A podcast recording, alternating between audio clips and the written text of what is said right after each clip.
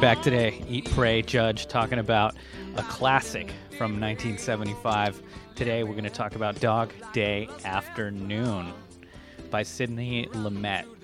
And uh, we've got Al Pacino starring, and he is at the top of his game. This is like apex predator Al Pacino. you know what I mean? Yes, pre pre scent of a woman, Yeah, this is pre rough, rugged, and raw. Al Pacino. pre hooah. Uh, it makes me think about you know when before we uh, had uh, uh, f- photos or TV, you you basically didn't get to see people age in real time.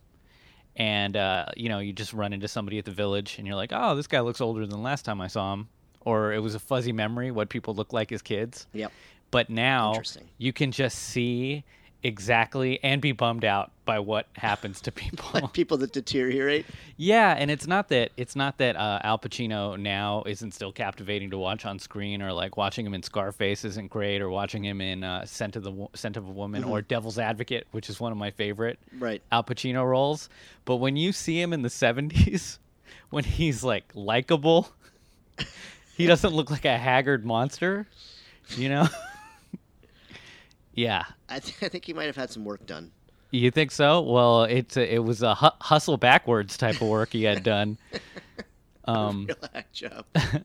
but uh, this movie takes place in, in the it's a classic 1970s movie. We're we're get, we're getting in a time machine, going back to uh, the New York City where Lou Reed was crooning about drag queens, transsexual grifters, and heroin, and the streets were simmering with racial tension. The streets were simmering with racial tension. And uh, this was around the time that um, all sorts of like crazy things were happening. Like there was a Puerto Rican separatist group of radicals that were uh, leaving bombs around the city, uh, the FLNM, uh, and then there was also the Weathermen that were blew up a building in um, the West Village that was coincidentally right next to Dustin Hoffman's house. And you also had just uh, the cops were scared. You know, former Black Panthers were running around robbing banks. Everybody was going crazy. Dead gorillas in the streets in the South Bronx. yeah, I saw that Yeah. in the documentary. Rubble Kings. Uh, yeah, Rubble Kings, and then also you just had. I mean, every everything was just. You know, there wasn't internet yet. There wasn't video cameras yet. So uh, crime, a lot of crimes I think went unreported. Martial law. uh, really hard to find out uh, what was going on. And then Vietnam was happening. So people were protesting that. Uh, we hated the government. We, by we, the people, hated the government. Uh, the police were suspect. Right. Um, and uh, Richard Nixon was in office. I think he was done. 70, uh, what, 72? The movie came out in 74. The actual uh, events that took place, 72. Right, right, so right. It was based on a true story. Um, the uh, original location w- uh, of, of what happened was in Gravesend, New York, which was like a Dutch uh, settler colony originally. mm-hmm. Uh, so South Brooklyn. Yeah, and in New York. New York, whenever you've got like kill at the end of a name of something, it means creek in Dutch. Right. So like Dutch kill. Gravesend. Yeah. Well, that, there's no killing that, but Yeah, there's not. I'm sa- grave Gravesend. It sounds like a very morbid name for a place. It does. Yeah. And uh, but you, where you, so you did a little bit of research on where this was filmed. Uh, it was filmed uh, in uh, Prospect Park West, which is kind of unrecognizable to New York today. You can't really tell where it is until you see the street sign. So I obviously did a little research and found out that they filmed it on 16th and 17th, which you can actually see in the movie, but uh, in the Prospect Park neighborhood, Prospect Park West specifically. Oh yeah, this is very authentic. This is this is a New York movie. You know, Mm.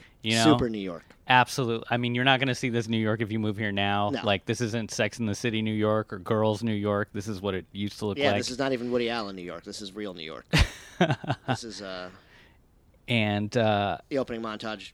Oh, it's I love the opening Yeah. montage. So it, the movie uh, drops you right into a specific moment in time. It's like a super hot day Mm-hmm. in the summer in New York, and you've got uh, clips of uh, traffic jams and old men on benches talking. Dog nipples. Oh, just Just Doberman dog nips. yeah, yeah, just hanging down. Yeah, that's where the name of the movie came from, uh, or, or where they got the actual working title was because it, you know, a, a dog day of summer. Mm-hmm. Just like that's you said. that's when the nipples droop. That's when the nipples droop. and uh, and then in the last scene in the montage, I go uh, while I'm watching this, I think, oh my god, New York City, a city with a million stories. Yeah, and then it cuts to a cemetery with hundreds of gravestones, Hundreds. and I was like, every one of those stories has an ending. Good job, Sidney Lumet, with the edits. Uh, so, what else can I say about this before we get started? Um, this was a moment in time where everybody was angry, uh, and um, this film is just really gives us the issues.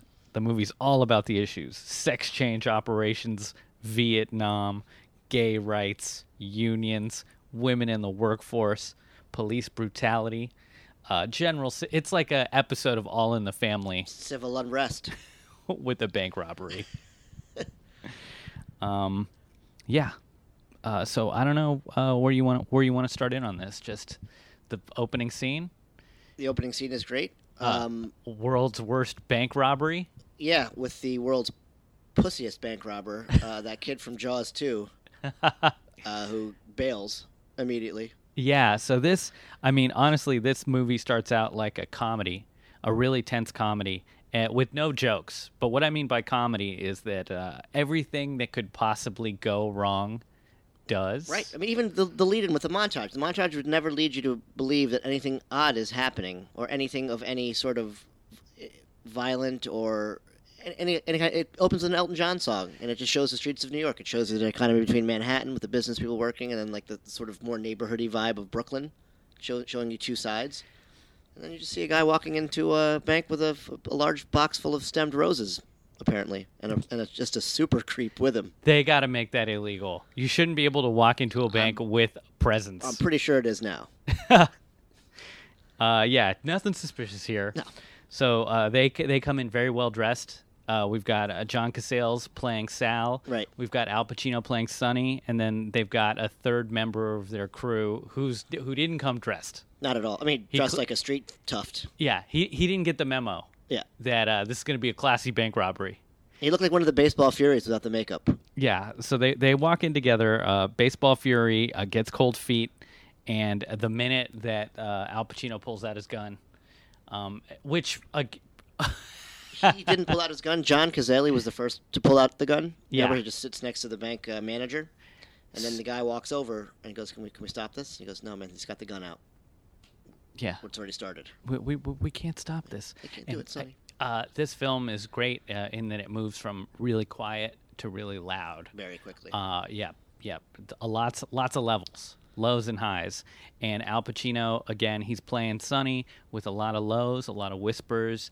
He's he's uh, trying to make this whole thing happen, and then ex- an explosion when he whips his gun out, yeah. uh, breaking the box in the most clumsy way possible.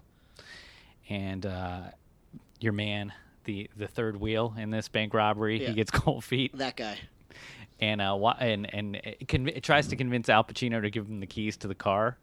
So so No, he had the keys on him. Pacino needed them, and he was walking out, and he goes, "Well, how am I going to get home?"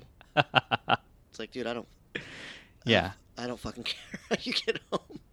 pure comedy, man, pure comedy. Yeah, And I- yeah, I love that there's absolutely no inclination, uh, no backstory whatsoever to any of this. All you see is New York.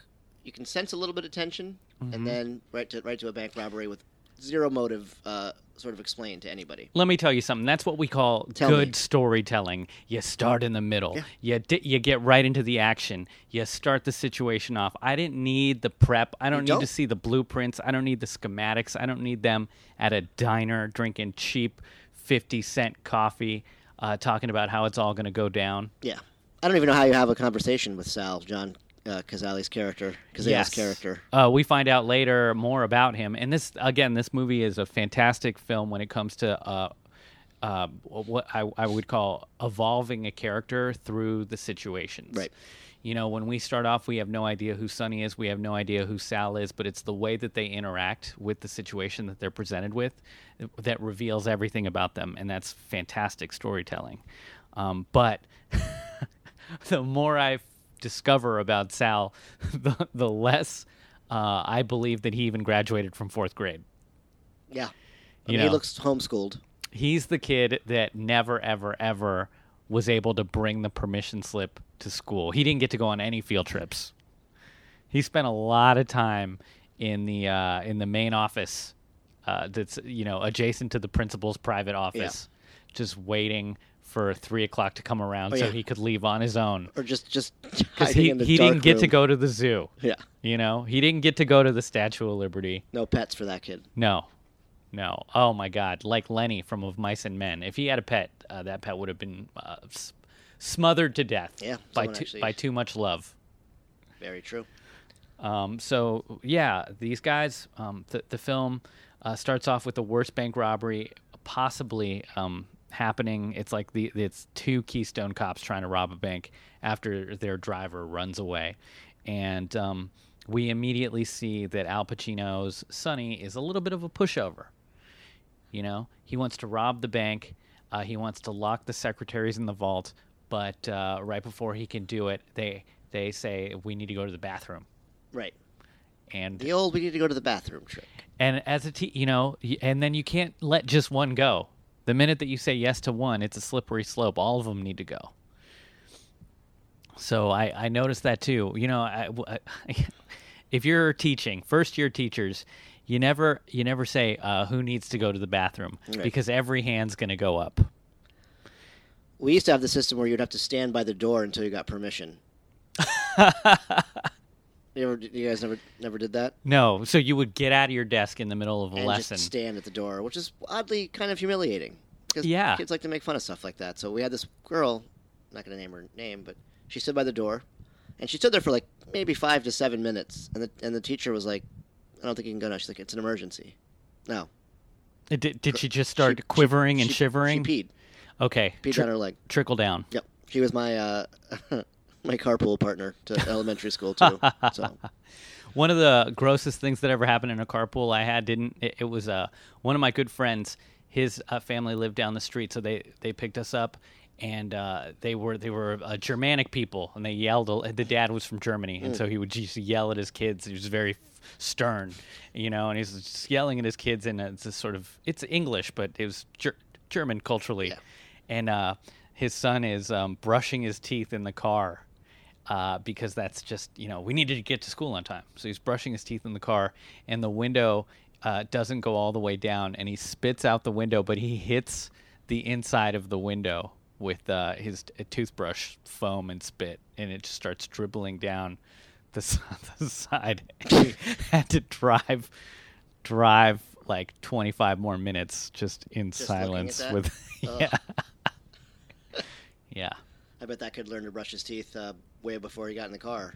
yeah So yeah you go. It's tough, tough German, Um, German engineering. but you know, I was just you know, you made me think about authority figures and and their Mm-hmm. and their the power they yield. yeah, and how sometimes that leads to sometimes that leads to embarrassing um, uh, what f- fluid excretions. Seriously. either on floors or on windows. You don't know who you're affecting. Not just the girl that peed her pants, but now I was the carpool friend of pee pee pants. Yeah, and me. now I'm traumatized. Just the whole inside of the car smelled like Colgate, and not in a good way. Shamegate. so let's get into it. Yeah. Now, uh, Sonny messes up, man. Can I say to lead off? This Yeah. might be the best movie we've done so far. It's Top it's to bottom, the hands best down. film we've done. Uh, there's there are so many reasons to watch this movie. You watch this movie if you want to see how to how a great script is written. You watch this movie if you want to see how to turn a real story into something entertaining for people to watch. Because one big problem I have with uh, stories that are based on films that are based on true stories is that they sacrifice um, drama Right. for reality. And like if you ever watch a bi- a biopic like on Ali or on uh, Johnny Cash or uh, Ray, uh, Ray Charles, they sacrifice some like cool drama that could happen because they want to stay as truthful to the character as possible. And this, uh, it, it was a challenge in this movie too. But instead of like giving, they they still presented it in a really sharp, good, dramatic way. Yeah. It almost kind of came off like a play, Yeah. like a David Mamet style play. They just get you get right into it. There's not a lot of backstory. The characters develop themselves throughout. I mean, the story tells the character story. And also, uh, when you said play, that's a really great point to bring up because the whole film just takes place in one location. It takes place inside the bank, and then you Three can say total. there's the barber shop that where it, where it takes place for the cops, Mm-hmm. and then there are a couple a couple scenes of, you know, um, Sonny's family watching on TV, Right. and then you've got the inside of the limo driving them to the airport. Why do they call that a limo? Yeah, a limo. My definition of limo is different than their definition. It looked limo. like the Ghostbuster mobile when Yeah. it was actually used for it was supposed to be used before it was before it became the Ghostbuster car, Yeah, yeah. It, which it- was a hearse technically. it- yeah, basically this was a hearse with uh with minivan seats yeah, in it. yeah, exactly. It, it was a, it was a, ch- a church group van. It really was. You know, take taking your uh, congregation. This is the type of van that takes your congregation down to build houses with Jimmy Carter for Habitat for There you go. Humanity. And uh, yeah, so so uh, other reasons that this is a great movie to watch are the acting. You know, it's a it's a tour de force with everybody that you see on screen. Right. Uh, and and this, like I said, this is this is Al Pacino in his prime, man. It's around the time that he was making Godfather. Uh, this was around the time that he also made a movie called Scarecrow that I really liked, starring Gene Hackman. And one reason that I think that this is such a good time for him is that his range, he could still play a beta and play an alpha. Uh, whereas later in his career, he's always the he's like a like almost like a dominant leading man Well, right. that never that doesn't really uh, ever act weak or fearful or squirrely. And during this time period, he was both he could play soft, Oh yeah. you know, and I- Vulnerable. yeah, vulnerable, totally. So I don't see there's no vulnerability in Tony Montana. None. There's no uh, vulnerability in, in any of the characters that he's play, plays now. Right. Except for uh, Son of a Woman, where his only issue was a physical one. Yes. Um, that's Or- a good point. Yeah, and then uh, John Cazale's is in this as well, Mm-hmm. and we can we should just honor this man for You a minute. Talk a little bit about John Cazale, I guess the goat, The goat. the greatest of all time, like the Reggie Jackson of mid 1970s cinema. but almost like slept on because uh, he didn't he wasn't very prolific. He was only in like five movies that happened while he was alive, and then uh, six. Correct. When you take the one, So he was in. So John Cazale, sorry, John Cazale is probably known to the people that acted and worked with him as probably one of the best character actors there was. A huge theater background, uh, which is probably why he excelled so well in this type of setting, especially in this movie. I mean, his character was sort of one-dimensional in a sense. yeah, Um, so John Cazale was, uh, you know, kid from Massachusetts. Give a little backstory on him. Um, who you know went to college, graduated, wanted to act, had odd jobs supporting his ability to go out and audition. He was a cab driver at one point. He worked uh, as a photographer, a freelance, so that you know, obviously a creative side there. yeah. You know who else was a cab driver at one point? Your man Larry David. Was he? Yeah, Makes a lot probably at the same a lot of time in the sense. They prob- they seventies, probably man. knew each other. Yeah. Um, and then he worked at Standard Oil as a messenger. So just odd jobs supporting, you know, his auditions to try out. And he was he was a theater actor, so he was on and off Broadway. Uh, obviously, a pretty talented guy, so he got some good roles. Uh, worked alongside people like Richard Dreyfuss, other you know well-known actors. Uh, was spotted by uh, a casting director at this, in a play in 1971 called The Line, or called Line. Uh, the Fred Fred Roos, who was the casting director, that was just you know in attendance that day loved him, recommended him as a character uh, actor to uh, Francis Ford Coppola. Coppola loved him, cast him as uh, Fredo Corleone, the Yeah. pivotal. And if you just saw him as Fredo, you know, I love I love him in that movie. I love Fredo. Yeah. But you would you wouldn't know that this was uh, like such an actor of, of An actor's actor. yeah, with so much respect and renown because it's He also worked at Standard Oil with Al Pacino. Just a little backstory. So they knew each other non-professionally, uh, working odd jobs in New they were boys. They were buddies. mm-hmm. Mm-hmm. Um, so obviously he was cast as Fredo. That was a pivotal role in itself. I mean, you know. it Yeah. was- Greatest movie of all time. Yeah. You know. Um, from there, he so the guy basically John Cazale was in five movies over the span of six years that were all nominated for Best Picture, um, which is an unheralded feat in cinema. And he was actually in The Godfather Three, you know, posthumously. Uh, you know, a little vignette of his character, a little, uh, you know, Little flashback. Little flashback. Thank you. Uh, which, an outtake an from outtake. from an- they were like they, they were like wow I mean you know 19 hours of Godfather footage. they were like this Godfather because Godfather three. I don't know, man. Maybe they were like, we need to we need to get some of that old classic uh, Something. something back in it because Al Pacino at this point he looked like a character from Dick Tracy.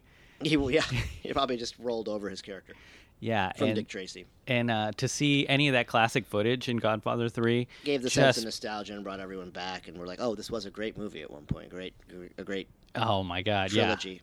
Um, so he he and that was nominated. Godfather Three was nominated for an Oscar too. So that's six for six, Best Picture yeah. films. That's Uh, a phenomenal. I mean, un- unbelievable. And the guys that he worked with, I mean, the, you know, the Francis Ford Coppolas of the world and uh, Sidney Lumet. You know, it, it just right place, right time. Uh, and if you're obviously a tremendous uh, ability to, to appear vulnerable, uh, you know, on, on stage and and uh, and on film, which is very hard. Yeah, and and uh, he doesn't overpower uh, the the perform. I mean, he's he plays cold to Al Pacino's hot. Right. He's a, he's a cool, distant, brooding, uh, melancholic figure. So very Yeah. quickly before we go into it, just to give you a final on John Cazale, so you can actually go and check out these movies because they're all extremely important films, honestly. Uh, in that six-year span, he was in um, Godfather One, Godfather Two, The Conversation, Dog Day Afternoon. You know what I learned from Godfather Two? Mm. Don't ever go fishing with a mobster. yeah. Or if you're, you know, somewhat in a troubled situation, don't stop at a roadblock. You know what I learned from Godfather One? Yeah. Don't be James Caan. You got to put sugar in the sauce. Oh, that's a that's an old old trick. what Uh, what, was, was, the other one? The conversation. conversation we had? Conversation. Both the Godfathers. Uh, Dog Day Afternoon. Deer Hunter. Deer Hunter. Deer Hunter, which he was diagnosed with uh, pretty terminal lung cancer at the point when he, he got the part, and uh, that was sort of his last role. and he was like, "I'm gonna keep, um, keep shooting." Keep shooting. He was he was good. Again, just a kind of a, a the vulnerability he was able to express. Like he always played sort of weaker secondary characters, but that's an art unto itself. It's not easy to do, and he just had the face for it. You know. Being the second banana, it's kind of like uh, he was in that movie third, fourth banana. Sure, and, and but you know, in in a comedy troupe, it's like if you can be a good straight man, Yeah. no one loves it, but you are so necessary because the other guys can't crack the jokes if you're not there. Anyone who's taken improv 101 knows you got to make people around you funny, or else it's not worth it. yeah, and you yeah. can't be the funny guy. Um, Cazale. the- he's uh, the utility player for Yep. all these other actors who have gone on to He's have. worked with some of the best in the business: the Hackmans, the Christopher Walkens, De Niro, Pacino. Um, he worked with Meryl Streep, who he was in a long-term relationship with when he died. Um, so anyway, it's a great documentary about him too, uh, which you should check out called um, "I Knew It Was You," uh, which Sweet. is a uh, homage to the line uh, that Michael Corleone says to Fredo when he betrays the family. Anyway, go check out any one of those movies. You'll be more than thrilled, and we may check one out for you and give you the rundown. And there, oh, and there's another movie that's based on uh, the real bank robber who uh, this is who Dog Day Afternoon is based on.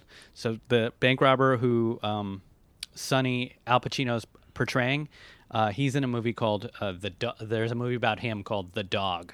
Hmm. So check that out too. Alrighty. If you're if you want to get into some I documentaries, mean, who doesn't? you know, since nobody reads anymore, and that's as close as we get to being educated. Right. All right, let's get it. Let's it. Uh, Well, let's get into this with this uh, bank robbery, man. It, it- everything goes wrong, and the whole place gets surrounded by dozens and dozens of police officers. It's almost again, it's almost comedic the number of police that surround this little bank. They're on the roofs. There's snipers. There's SWAT teams behind them, uh, and it and it all happens almost instantaneously. And it reminded me a lot of the final scene in Blues Brothers. So I thought, oh, okay, Blues Brothers definitely stole stole this uh, final shootout scene from Right. That's a uh, Dog Day reference. Afternoon. Uh, and uh, uh, and Sonny, man, he's messed up. What are they going to do now? You know, they've got a bunch of secretaries in the vault. They've got the manager in the vault. They've got a security guard. The security guard is wheezing, um, and it's all. There's no way they're going to get out of here. Plus, they could there wasn't even that much money in the bank. Yep, the guys did the, they they actually came after the daily drop was made. Uh, the daily drop was picked up from the bank, so there was very little cash. Dum dums. Yeah, bank. uh, Yeah, like I said in the notes, I feel like it. They, they read like I had to rob a book, I had to rob a bank for dummies, Yeah. um, because they had some of the logistics down, you know, with the uh, marked bills and stuff, but they didn't know what time the drop was made. Now, at, at this point, um, like uh, if you're if you're writing a comedy, there's this thing that you like. One really simple formula for writing comedy is called uh, it's called the world's worst, and uh, basically you just create a fish out of water, and make that, uh, and then have that fish out of water try to accomplish a goal. So like, uh, Al Pacino's Sonny is the world's worst bank robber. He's a he's a fucking sweetheart too. That's and that's, That's why why he's bad. his fatal flaw is that, is that he cares about other Yeah. people. So, like, you know, if you were going to pitch this movie uh, as a slapstick comedy, you would say, okay, here's the deal. We got a guy. He robs banks. The problem is, is that he cares about everybody. If he was in, uh, you know, on on the team from the movie Heat, on the bank robbing team, he would have gotten smoked before the opening credits. right. You never would have seen him. He's the one guy that doesn't know how to walk away when he sees the heat. He's got to make sure everybody's taken care of. It's true. So uh, right, and and we see that in the first scene where he he wants the secretaries to be able to go to the restroom. Yeah, he's the then, bank robber with the heart of gold. Oh yeah, and and uh, at this moment in time, um, where everyone in the United States is questioning authority, be it from the government drafting people to go to Vietnam, a war that everyone knows is a big shiny lie that can't be won, uh, to um, police brutality and people questioning the police and how they've been interacting with. You know, either like uh, the African American community or how they've been treating uh, gay people. Like when you look at the um, uh, right around this time, you also had uh, just a couple years earlier the um, Stonewall riots. So like everyone hates the cops in New York right Attica. now. Attica, right? We'll get to that. We'll get to that. But at this moment where um, people are questioning authority, Big time. Sonny is the perfect anti-hero. And this is a wonderful um, example of anti-authoritarian uh, cinema. So we've got uh, Sonny. He like th- now he starts shining. Now that he's under the gun, and he's surrounded by the cops, uh, we see his his uh, admirable traits uh, become more pronounced. His humanity. And that's that's all we want to see in a movie. That's all we want from an actor. Some humanity. And he builds a team. So I don't know why I wrote this. I wrote this as my my title for this. Sonny builds a team. And uh, the, first thing he does is he kind of gets the uh, he gets Sal on board as his first follower. Who knows how or why? And yeah, I, so we don't. There's no backstory for how they know each other. There's no backstory to anything in this movie. But what we see is that uh, when he gets on the phone In the ag- beginning. again, he's super dumb. He gets on the phone and like he said he he didn't wear a mask to the There robbery. was no there was no Point Break style features. There was no no mask. They're using their fucking first names. He says his name is Sonny. They're like, "Are you alone?" And he's like, "No." And I'm here with Sal. So immediate. There's Sal. He lives at 44 fucking Evergreen Terrace, Windsor. You know, fucking Gravesend, Brooklyn. Yeah, Sonny is on full snitch mode, or he just doesn't have a part of the, of the brain that allows him to, you know, lie. Yeah. He doesn't lie. So he's like, here's Sal. And I would be super pissed if I was Sal. That, because at this point in the robbery, Sonny could take the whole, he could take the fall for everything. Right.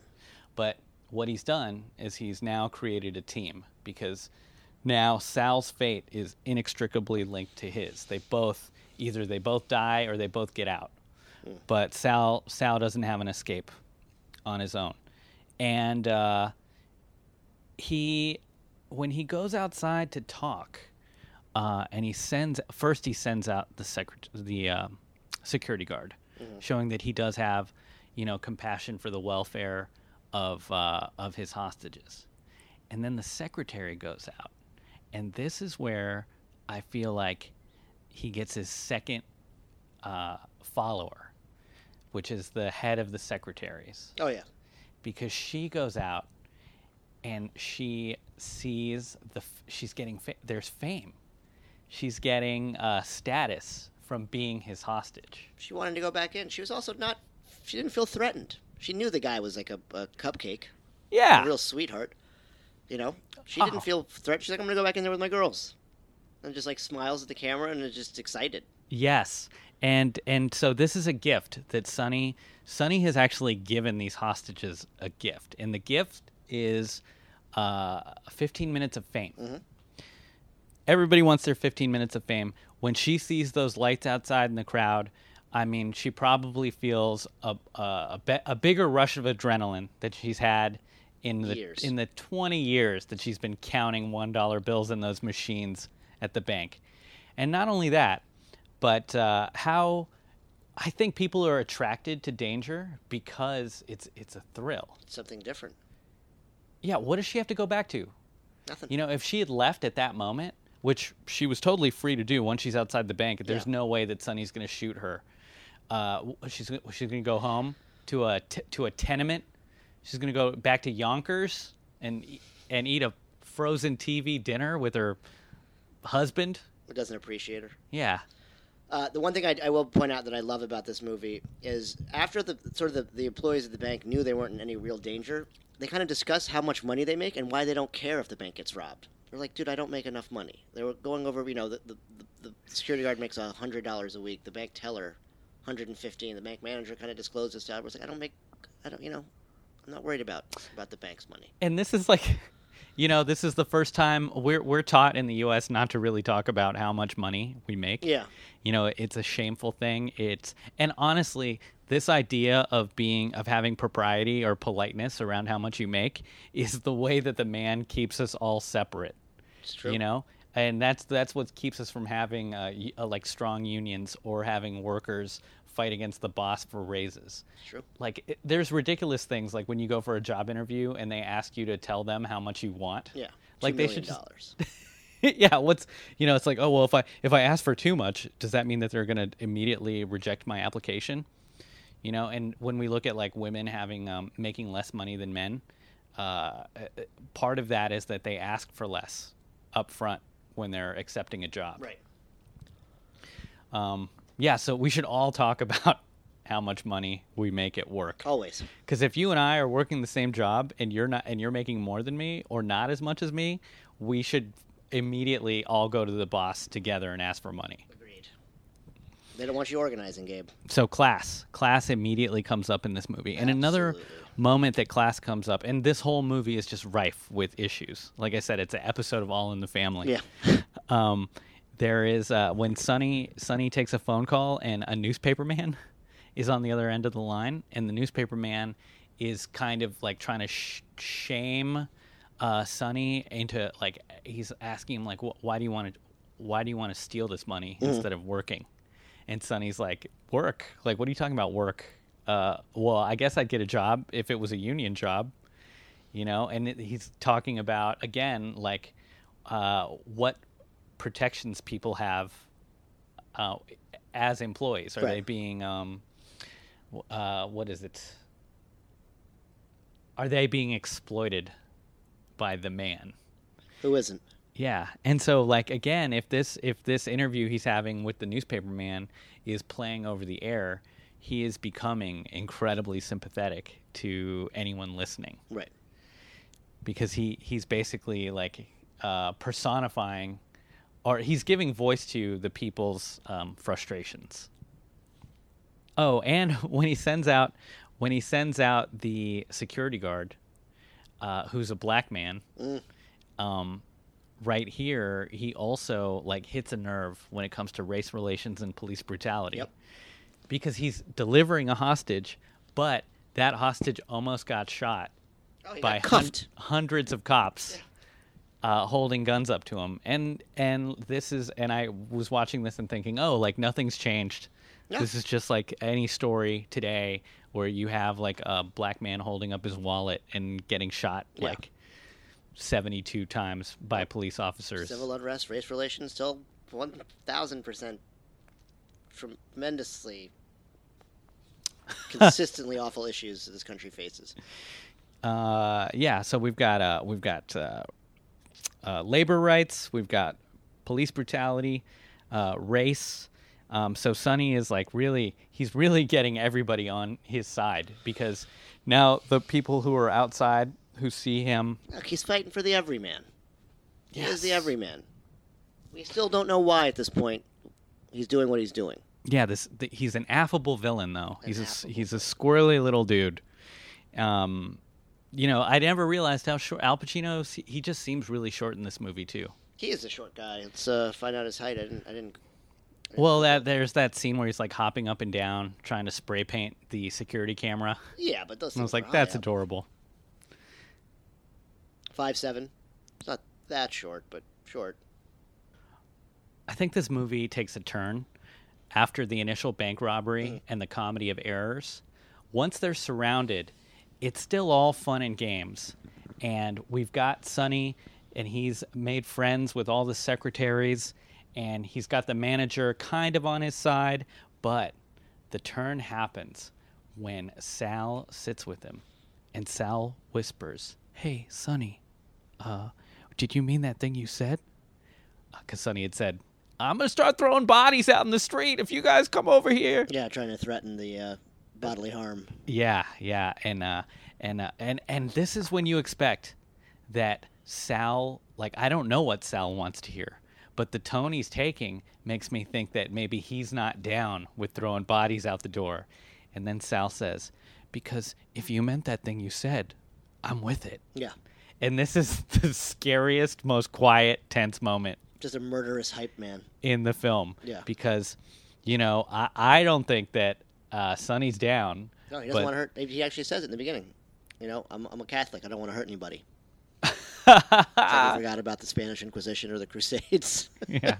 Or the, the, never hurt nobody. the conquest See? of Mexico yeah, and Or, all of yeah, Latin America. just everywhere Spain ever went. Yeah. anywhere any of them ever went. Yeah. So uh, I don't think you can ever say, hey, I'm a Catholic. Don't worry. Trust Yeah, me. I'm not going to hurt. I'm not gonna, definitely not hurting kids. I'm not here to cause any problems. I'm Catholic. so, uh, so yeah, um, Sonny, and this makes me think a little bit about uh, mass suicides in cults because we have uh, Sonny, and Sonny is fluid. He's willing to change what he says. He's willing to go with the flow. He came into this bank to rob it, and he wanted to be hard. But the minute that the secretaries needed to use the restroom, he was able to make that happen. Yeah. So he changes based on uh, being empathetic towards other people. Right. But Sal, now th- this is the problem with charismatic leaders, though. I honestly don't think that it's the leader that chooses the mass suicide. I think it's their most, uh, their first follower, Yeah. their first convert, who's a zealot. Because Sal, you know, he takes whatever Sonny says, and it as the literal word. So if Sonny says, "Okay, I, you know, uh, we're gonna throw bodies out in the street," Sal's like, "I'm with it."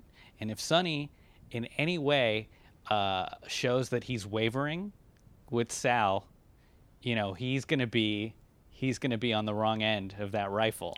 Sal's gonna murk him too. Oh, Sal Merck, anybody.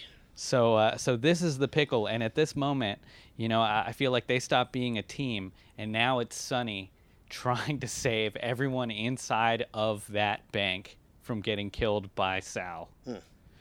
Uh, and uh, and yeah, like like uh, I, I always, you know, when I when I read about like the Manson family, there's some theories that it wasn't Charlie. Charlie didn't want to kill everybody, like to have those murders happen, but he was speaking crazy, and then he had other people who were in the cult, in the family, who were like, okay, well, fine, if you're saying that we need to go start this helter skelter thing, like I'm with it.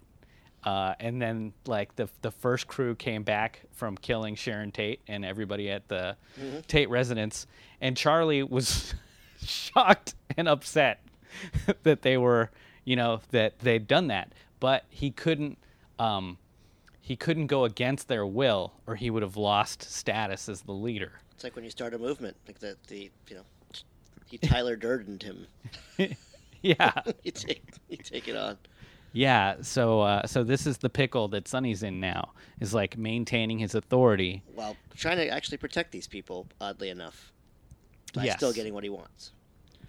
Uh, so yeah, that that's a that's an issue in play. Um, So here's an interesting point. Up to this point, we still don't know the motive, of, besides the obvious motive of money, for them robbing the bank. But that's a dumb motive. We need to know why. Why do you need the money? Why? Yeah. It's got to be something. You're not going to put your freedom on the line just for anything. You know what he needs the money for? He needs the money to get his male wife's sex change.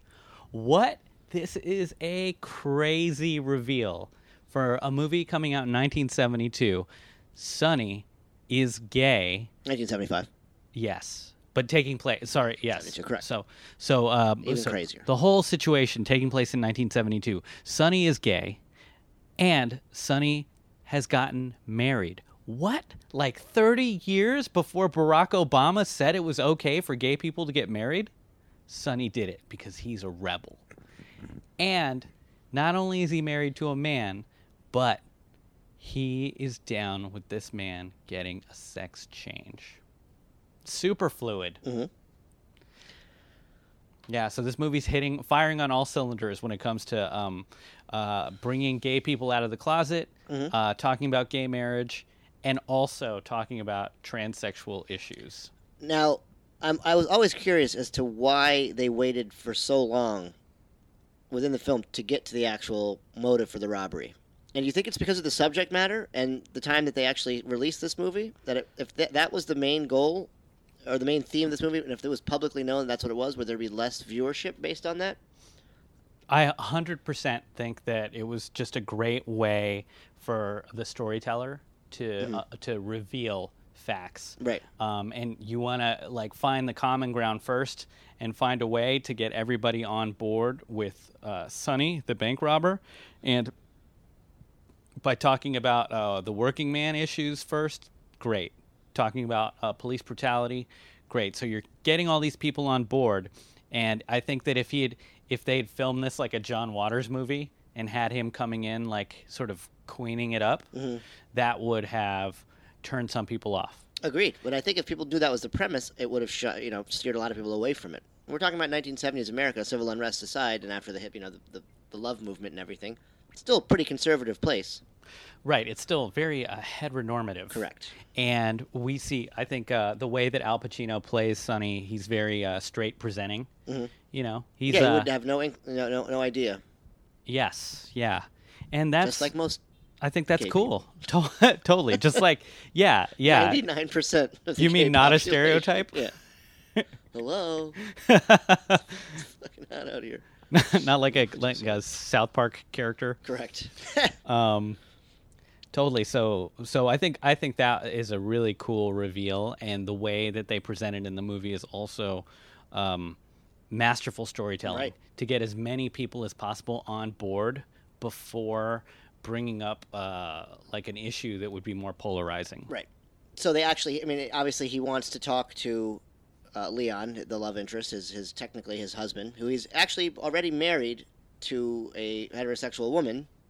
Right. So he's two a kids. He's a great father. he he's also a polygamist. Yeah. Yeah. So the only place wants- that this wants can his cake. he he wants, wants to eat it too. he wants his pie, he wants his cake, he wants his creme brulee. This man loves desserts. Loves him.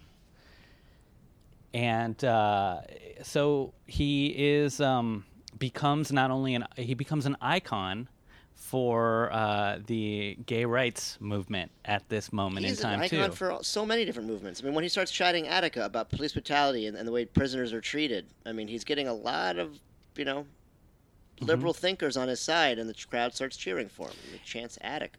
and he's the opposite of a selfish criminal. Like when, when you think about crime, crime is crime is when you're going against uh, society's conventions, norms, and rules to Better um, yourself further. Yes. Right. And in this, he is robbing the bank to make money so that his lover can get a sex, sex change. Correct. And his lover, uh, I we assume, is in uh, Bellevue at the time Correct. under psychiatric care because of the emotional distress and psychological turmoil that not being uh, able to get the sex change is creating. Right, and also Sonny kind of threatens uh, to kill Leon, uh, according to Leon. you know, and always Well- says that I'm going to die today. Yes, and it's interesting because um, we who is the unreliable narrator in this? Is it the filmmaker or is it all of the characters? Yeah. Because the filmmaker is showing us uh, Al Pacino's Sonny as a total like I don't want to say level-headed, but um, but super charming, super friendly, uh, super in control of his emotions. And then you have uh, Sonny's mom and Sonny's wives uh, talking about how he can be a bully and how he's uh, depressed and dark. But we, we don't ever see that. You get a glimpse of it because his dad's kind of dark and you know creepy. uh, but you see that for one split second, basically.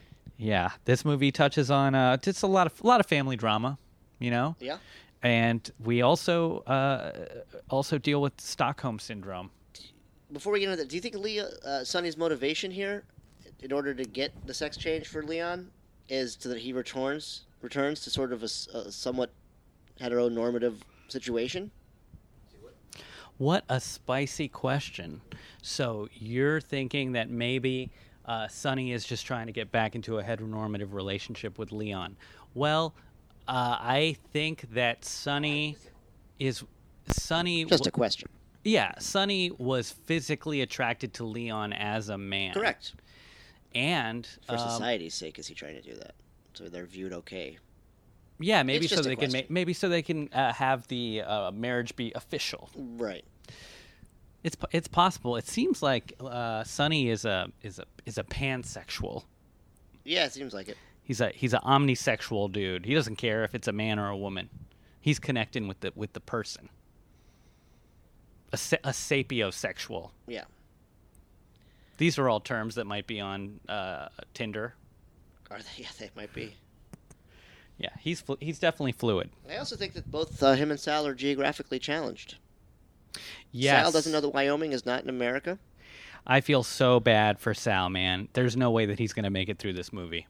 I think that uh, Sonny thinks that uh, Algeria is a warm and tropical place. it is not. It's probably pretty much a desert. Yes. So there's uh there's this moment too where I I, I kind of wanted to bring this up um where Sonny is feeding off the crowd. Yeah. And uh, one of the best scenes in the movie is when he, and the best acting scenes for Al Pacino in this, when he really gets to ham it up, are when he is out in uh, out in front of the bank with the crowd, and he feeds off the crowd's energy. Right. And there's this game in improv class where uh, it's like an opening game, and it's to build a team rapport where uh, one person just says something or gestures, and then everybody else on the team just upro- uproariously applauds and Yeah. like big big ups it. And you can physiologically feel yourself changing and growing and becoming more confident, getting positive um, affirmations from the room. And it's interesting to watch uh, Sonny as he comes out and he's he's at first a little skittish and nervous, and then as the audience, you know, um, praises him for for how he's been, you know, behaving as a bank robber up to this point, you can just see him gain his confidence and start strutting and yelling and screaming and waving his arms. Also, his relationship with the main cop, uh, Charles Durning's character, like becomes a little more. I mean, they put each other at ease in a way. Yes, Like they know that no real harm will be done, but it's still a very tense situation and it has to be monitored. The FBI gets in and everything kind of heightens. Oh, and the FBI, they're the worst. they're the Those worst. those are the true uh, villains of this movie. Them and Sal. It's funny because Sal is the bad guy, but he um, I think the first time I saw this I, I didn't think of him as a bad. It, the more I watch it, the more I You think of just- I him mean, as you the end up- big villain. Yeah, I mean he's not great, but you don't. You kind of feel bad for him because something's not right.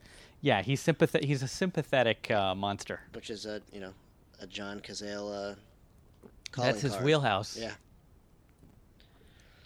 Stockholm syndrome, man. Mm-hmm. Uh, I was uh, reading up about that a little bit, and that's basically when the the captive starts um, identifying emotionally with Feeling empathy. Yes, yeah. And there's a bunch of different um, excuses for why this might happen or explanations, and one of them is that you're it's a survival strategy. You know, you, you make yourself seem non-threatening to your captor, and also you're aligning your goals with their goals to get out of the situation unscathed. Right. but you also see that after the incident, um, after the captivity ends, these people still won't want to uh, testify against their captors, Right.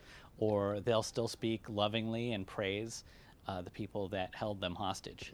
So there's examples of this recently. Like there was a, a, a female journalist who got captured by the uh, in Afghanistan by Uh-huh. like former mujahideen, like Islamic fundamentalists, and has since uh, since then converted and become a, uh, a converted to Islam and speaks very highly of them. Naturally. And there's also a, the case of a, uh Catholic priest Mm-hmm. who was captured by ISIS and is now like totally cool with ISIS. Yeah. Well, you know. something to be said there. Yeah, and so it's um, People just really like religion. but uh, but Patty Hearst is the most um, famous example Mm-hmm. of Stockholm syndrome, where and she was uh, kidnapped by the Symbionese Liberation uh, Army, SLA, back in the '70s, and they uh, and they actually brainwashed her and got her to put on a beret and carry a submachine gun into a bank to help them rob it. hmm So That's she- the most famous case of Stockholm syndrome. Yeah, yeah, yeah. I mean, she was like the Ivanka Trump of Trump of her day. Yeah. Mel- Mel- Melania. Yeah. Melania Trump. Well, maybe Melania's got Stockholm syndrome now. I don't know. Oh, I got you. Um, so Sonny basically just wants to get to talk to Leon, tell him what he's doing, tell him he wants to get him in the plane to go to Tunisia or Algeria or wherever the fuck. And what is it? Leon's like, all the crazy stuff in their hair, they're crazy. They're all crazies. But Son- Leon has no more feelings. He's kind of weirdly afraid of S- Sonny. Or Leon's afraid of Sonny. He doesn't want to go away with him. He's done. Who who knows how many drugs he's on Yeah. as well? Lithium, Valium. Yeah. What what sort of uh, mood stabilizing and uh, emotion regulating chemicals are coursing through his brain?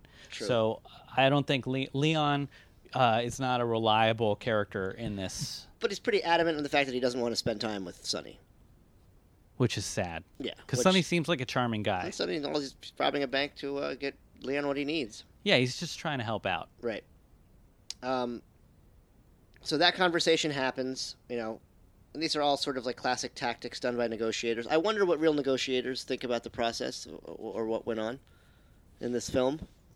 You know, Yeah. Well, I They was watching uh? Mindhunter. I was just gonna yeah bring that up. And in Mindhunter, they watched this in Mhm. the FBI to study it, and uh, so, you know, my thought is they they probably do. They probably watch this movie for Yeah. hostage situations. I mean, it seemed to be working, but you're, you know, again, you're dealing with a particularly non-violent uh, offender in this case. You know, where people seem genuinely safe. Like if a hostage comes out smiling and wants to go back in, the guy she had she had she had every option to leave. You know, the mouth they call her. She went back in.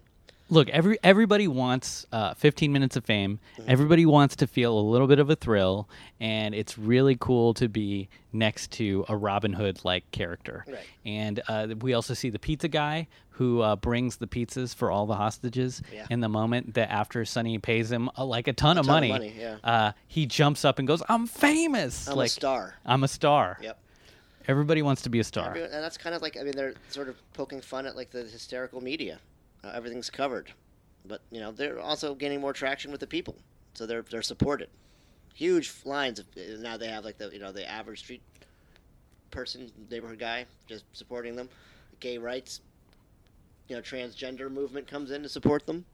Look, the most important thing, what I learned from this movie is if you're gonna hold people hostage, and that I, we can take that liberally and say hold people hostage by making them work for you, Right. or uh, have have being a, a program or project leader. Make sure that you keep it fun.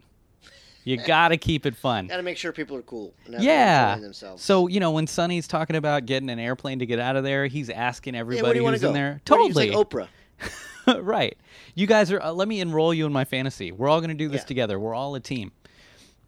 And uh, we see that even when he's trying to get all the hostages into the limo. Yeah. That's a really fun scene for me. That's a great. So let's let's let's preface this by saying this is what's happening now. So the Charles Durning, the the, the, the detective that was assigned to negotiate initially, is now replaced fully by Sheldon and the FBI. The FBI has taken over. They're meeting Sonny's demands to get uh, uh, a limousine to pick them up, take them to the airport so they can fly to Algeria with the, a couple of the hostages. In return, they will release one hostage at a time. And this happened in real life. And uh, the, in the 70s, it seems like hostage negotiators were much more willing to let people actually flee the scene of their crime. Right. So if you Oh, watch has like that ever actually happened? Has anyone gotten away? A hundred percent. It happened. It happened a bunch in the seventies. So Carlos, the Carlos, Carlos the the Jackal. Jackal, sure. Uh, if you watch uh, that miniseries, which is amazing, you'll see that he uh, he definitely took over some planes and they flew them to to Syria and to Algeria uh, from France or Germany and. Um, the, and the another time that this happened was uh, at this reminded me of Munich. So in uh, at the Munich Olympics, when uh, Black September, which was uh, Palestinian liberation, uh, like I guess you could call them a terrorist cell because they did. It was an act of terrorism when they went to the Olympics and they uh, took all of the Israeli team hostage. They tried to get away on a plane, and it ended kind of. It ended like this, like poorly. Poorly. poorly. But the only reason that they thought that they could get away with it in the first place is because that was um, general practice up to that point. Was that hostage negotiators weren't uh, were willing to uh, work with um, aggressive parties to, Yeah, yeah. for the sake of keeping the hostages safe. Right. And now this is the worst country in the world to um, For hostage negotiations. yeah, Yeah. yeah, The U.S. is the worst place to kidnap people. So, like, if you get kidnapped in uh, South America, you might get returned. But if if someone gets kidnapped in the U.S., they never get they don't get returned. Ever. Uh, and uh, and the and the police will kill everyone in the shootout. It's true. yeah, we just don't. We I mean, it's just not something that we train our. Uh, Especially at this climate, yeah. Yeah, So the FBI is a little more aggressive, obviously, in sort of like uh, moving the whole thing along. So they get him, they meet his demands. Limo comes up, and this is the best scene. It looks like a like a Ringling, Ringling Brothers and Barnum and Bailey circus type act, Oh man, it also it feels like another. Um, improv act. Yeah. uh huh. Totally, like a like a team building at a corporate retreat.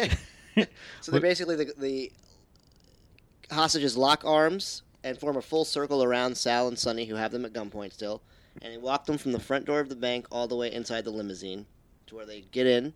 Sonny wants the, as he calls him, the black guy to drive, who's the guy that brought him. Who's, Yes. who's a fan of his work apparently at this point. Offers him a thousand bucks to drive them. FBI is not having it. They're like, no, we're taking our driver, which is automatically red flag number one. You should have seen it coming. But so they make the beeline to the airport uh, amidst a massive police escort, um, with the hostages and everyone else and the FBI agent in the car. In the car. So now we're going to the final scene of the film. yeah, so sad, so and, sad. And you're thinking, eh, uh, They could get away with it. get away with it, And you're like, well, what's going to happen? Uh, how are we going to break up this family? right? You know, I'm I'm imagining the bank tellers in Algeria. yeah, just having fun and Yeah, just a not great place yeah, yeah. that time. Well, I mean, and Sonny's going to have to break up the whatever twelve hundred dollars that they got th- from the bank uh, among his new family. Yeah, and also they're all hungry because Sonny didn't get to eat the pizza that got delivered. Yeah, The FBI uh, agent listened to there's going to be uh, hamburgers on the plane. hamburgers, We'll aspirin, never, we'll never know more soft if drinks. there's hamburgers on the plane. Yeah, He asked for beer that one time. That was funny. um, so they get to uh, the tarmac, basically, in the car, hmm and uh, the FBI agent sort of pulls a little lever down, and there's a gun next to him. He asks Sal if he's okay. Sal, who's becoming more and more panicky at this point, you can tell. Not by action, but just by his facial, his dead facial expression, who's uncomfortable. his intense, uh, dark, coal black But eyes. he has obviously been the wild card the whole time as far as violent acts. you Yeah. know, potential violent acts being committed. So they get there. Uh, there's a, some sort of a quick distraction. I don't know how. FBI agent grabs a gun, shoots Sonny in the head immediately. Uh, and then sort of panic sets in, and Pacino knows it's over. Put the gun on him, cuff him. Everyone's screaming. They kind of had a soft spot for Sal too, even though he was a nightmare. Uh, Yeah. hostages. Yeah, we don't. I don't really see why they were are affectionate with Sal, I but could, yeah, I can never tell. uh, in the true story, they say that he really was. A, he was a sweetheart. They liked him. Yeah, So, He was a better There's that. character as the wild card in this uh, in situation. You know, Uh, the actual bank robber had some issues with the way the movie was portrayed, especially with his family and stuff. But And I wonder. I wonder uh, how, uh, at what point in the story did Sonny know that this was the way that it had to end? Was he actually relieved that Sal was dead? You know, Oh, was it even- was it I a think- betrayal? I can't. I just think that it, he didn't. I don't even know if that registered to him at that point. I think he just was so in, just knew it was over. Yeah, I mean, I'm sure he's not thrilled that he got someone to join him and then that person's now dead. But I mean, I think he just knew it was all over. I mean, the look on his face was great, and, and, a, and a series of different facial tics Pacino had in this movie, which were great. I thought because I think it was part of the character. yes, Um, yeah, you just the look on his face was perfect. I mean, he just knew, starry-eyed, just done. Again, you know, a cla- this is a classic '70s film. Yeah. Uh, the the gen- the gentle protagonist is uh, is killed. One of them is killed, a sacrificial lamb, um, who's another casualty to an unjust so- society. Mm. You know, he, uh, Lenny from Mice of Men, Sal. Yes. So, and then uh, what? Al Pacino's Sonny doesn't really, he doesn't uh, get the money. He doesn't get the sex uh, change for his lover. He goes to jail. His lover kind of abandoned him.